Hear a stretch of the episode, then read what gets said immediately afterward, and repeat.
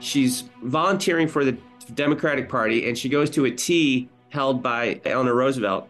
At the time, Anna was just starting her uh, public relations and labor relations office. She tells Eleanor Roosevelt about this, and Eleanor says, uh, I think my husband might be able to use your help. He's running for governor of New York State. An excerpt from today's guest, who's written a new biography of one of the most influential women of the 20th century, who almost no one has heard of. From Boston, author Christopher Gorham is here, and I'll speak with him right after this break. I'm Robert Child, and this is Point of the Spear.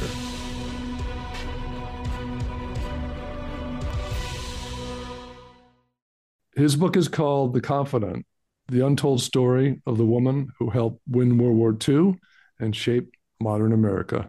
And author Christopher Gorham joins us now. Chris, welcome to the show. Thank you, Rob. Thanks for having me. Absolutely. It's our honor, sir. Now, this is a woman that, and I pride myself on knowing history, but I think this is a woman, Anna Rosenberg, that I don't think a lot of Americans know about, but she seemed to be one of the most influential women in the 20th century. Can you fill us in on her background? Sure, absolutely. She I'll start off by saying she she was a famous woman in the 40s and 1950s. She was on the cover of magazines and in Life and in Time and uh, I mean in Der Spiegel and magazines in Europe and newspapers. And her story, for reasons that I talk about in the book, has become obscured. Um, but for those decade, decade and a half, she was quite a well-known woman. Uh, she was, you know, appearing next to uh, Eleanor Roosevelt and Frances Perkins on, you know, smartest women list and that type of thing. Um, her background goes all the way back to sort of the the origin story uh, for so many Americans. She was an immigrant as a girl uh, from Hungary, and her family arrived at Ellis Island, and then you know made a new life in in New York. At this is the the years right before World War One. She mm-hmm. was uh, about nine or ten when she came over. Uh, she and her sister and parents, and her father worked in the the needle trades, and then eventually opened his own company. And the, the family, you know, put down stakes in New York, and um, she was extremely energetic, uh, patriotic. Her father who had been sort of kicked out of the Austro-Hungarian em- Empire, really took to being an American and what that meant. You know, voting and and jury duty and uh, you know the Americanization that he underwent really really really took to him, and he passed that on to his daughter Anna. So Anna is very very patriotic, very pro uh, America. Uh, you know, and uh, she gets into politics pretty early on and um, you know both has an interest in in in in politics and an interest in uh, you know making her own life and and making her own career in, in the United States. So that's the the background. Yeah, yeah. And uh, in her political life, um, tell us how she encountered uh, and met uh, Eleanor and Franklin Roosevelt. Sure. She even as a teenager, 18, 19, she was interested in the, the suffrage movement, Anna was. And right at sort of the cusp that that's about to happen. It's right, you know, right there in like 1918, 19, 19, 19, 20. And she saw some of the first women political leaders in Belle Moskowitz. She knew Belle Moskowitz, who was the advisor of New York Governor Al Smith. She'd seen some of the the first women uh, politicians who were working for Tammany Hall or Tammany Hall folks. And this kind of spurred her on even more to engage with democracy in America and become more interested in politics.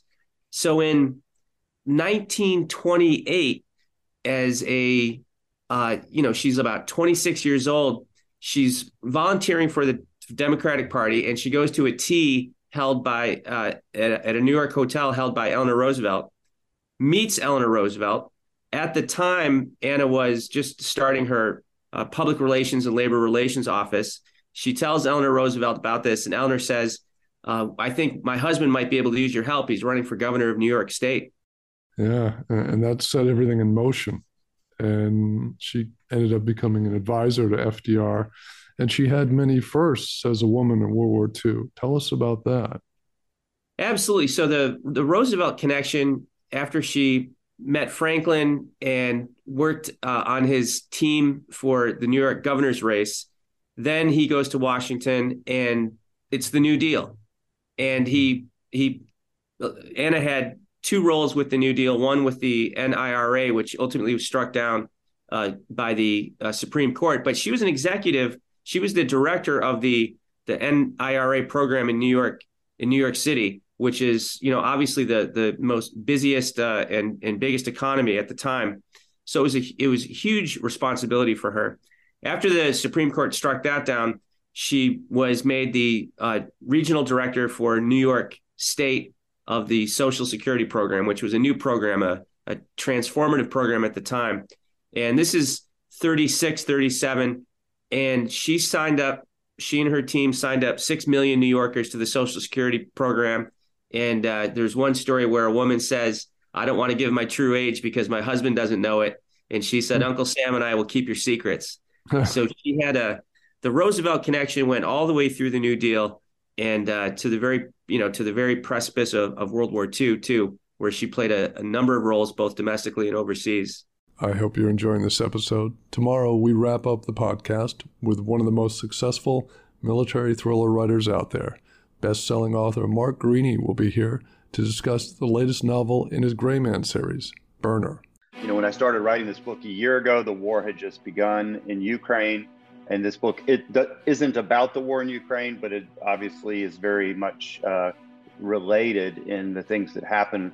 So I remember being, you know, you know, I have to prognosticate where we're going to be right. next year when this book comes out. So I did daily research on on those sorts of things to try and figure out where I thought, you know, the world would be a year from now. That's tomorrow on Point of the Spear. Tell us about those, some of the events during World War II that she was involved with. Yes. Yeah, so she had a this long, at this point, pretty good track record of succeeding whatever she was tasked with by Franklin Roosevelt. So in the months leading up to Pearl Harbor, in the summer of 1941, it's pretty apparent that the United States is going to have to get into this war. Uh, obviously, we don't know when, we don't know where, but the de- defense contractors are starting to crank up. The government is placing these contracts. These are good paying jobs for thousands and thousands of Americans, but Black Americans are being shut out of these jobs. Mm. So Franklin Roosevelt is faced with a conundrum. He has Black leaders, A. Philip Randolph and Walter White of the NAACP, telling him that there's going to be a march on Washington in uh, July 4th, 1941, if he won't mandate that the defense industries hire Black Americans and give an opportunity for these good paying jobs. This is potentially a huge black eye for Roosevelt because right at the moment where the United States needs to show unity, uh, it's potentially going to be, uh, you know, an episode of violence. Washington right. is still a very southern town at this time, and a march of Black Americans could be very, uh, a very dangerous uh, thing if if the uh, the police force and the the marchers get together. So Roosevelt's worried about this. He calls in Anna Rosenberg and together with Eleanor Roosevelt, mayor of New York, Fiorello LaGuardia, they deal with the uh, uh, and the black leaders that I mentioned, Randolph and Walter White. They draft up an executive order that mandates that, that black Americans are treated fairly in defense industries. And Anna Rosenberg cajoles the president to sign this. This was something that he did not do uh, really uh, voluntarily. He had to be persuaded that this was the right thing to do. He knew it was going to cost him politically but he also wanted the backing of uh, the, of the black community uh, as we go into World War II. So that was one of the huge things that she did domestically. Moving ahead past World War II, she rose in uh, responsibilities and, and duties. And in 1950, she was tapped to become the Assistant Secretary of Defense, which is amazing, and the highest position uh, at that time held by a woman in the US military. But this promotion, pending promotion, caused some problems. How did she uh, handle that? It sure did. The pivot from New Deal to Assistant Secretary of Defense really was because she had encountered and worked with General George C. Marshall during World War II. There were a lot of men who were needed for the defense industries. They were machinists, they were engineers, they were they were necessary to fulfilling these contracts. And what was happening is a lot of these guys were being plucked by the Army and the Navy to be a private or an ensign in the Navy. So Anna Rosenberg, who had a history of dealing with personnel issues, had a, a sit down with General Marshall and they sorted out, well, you know, these are the people that industry really needs to stay in the United States. And these other fellas, they can certainly join up and, and go overseas and, and do the fighting. And after World War II, after Marshall had retired and then been called back as assist as assist as Secretary of Defense during the desperate days of the Korean War, he remembered her all the way back to World War II and called upon her to help rebuild the the United States Army, which had been decimated by budget cuts uh, in the in the years after World War II, mm. and you know we had to occupy West Germany, we had to occupy Japan, the United States had to fight the Cold War, and now a hot war in Korea, and so he handwrote a letter to Anna saying. Urging her to come out of retirement, come down to Washington and serve at the Pentagon as his number two. And being the patriot that she was, she did it. But she encountered uh, political pushback during the time of McCarthy. Tell us about that. That's absolutely right. Despite Marshall and President Truman's attempts to sort of slide her into that position quietly because they knew there was going to be blowback, it was picked up by a right wing radio star named Fulton Lewis. And immediately, uh, Senator Joe McCarthy got on the bandwagon. And Fulton Lewis and Joe McCarthy put together a, a group of, of people and they tried to dig up information that would smear Anna Rosenberg's name. And uh, I, I, won't say too much more about that, the details of that, because it's in the book. But there was a, a major smear campaign that delayed her entrance to the Pentagon. Um, and a lot of women, their careers were ended prematurely at this time, 1950, 51, by Joe McCarthy. But Anna Rosenberg wouldn't let that happen. Oh, that's great. Now, how did she wrap up her career in government? Her three years at the Pentagon were successful. She raised the size of the army to the level that George Marshall wanted it. Uh, she integrated, if you can believe it, she integrated the schools on the army bases before. Uh, this is, you know, pursuant to uh, Truman's mandate that they be integrated, but there was so much foot dragging, you know, mm-hmm. and they just weren't listening to that. Anna got those schools on the bases integrated uh, before the 1954 Brown versus Board of Education. So for a brief moment, the armed forces, which is very conservative or can be very conservative, as you know, uh, was integrated before the nation at large. After the, yeah. oh, I'm sorry. Yeah, the, the, the military were the leaders actually in yeah. pushing the country forward towards uh, equality.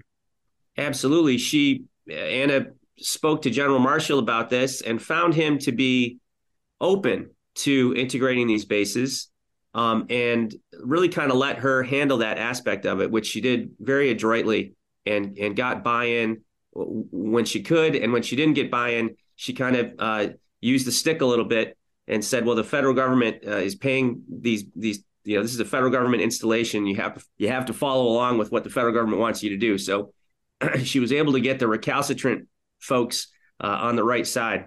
She sounds like an amazing woman. And for people to learn more about her, they'll have to buy your book. But what are you uh, working on right now? Do you have a new project? I do. I I do. Uh, I, am going to be a little canny about it, if you don't mind. Okay, sure. Uh, I, it, I, I'll say that it's it's about someone unlike Anna Rosenberg, who is very well known um, although I will say that the sort of slice of of this person's career is is not very well understood. So I'm looking forward to having fun with that um, in the same way that this was such a gratifying project for me uh, with Anna Rosenberg. Very cryptic. Very cryptic.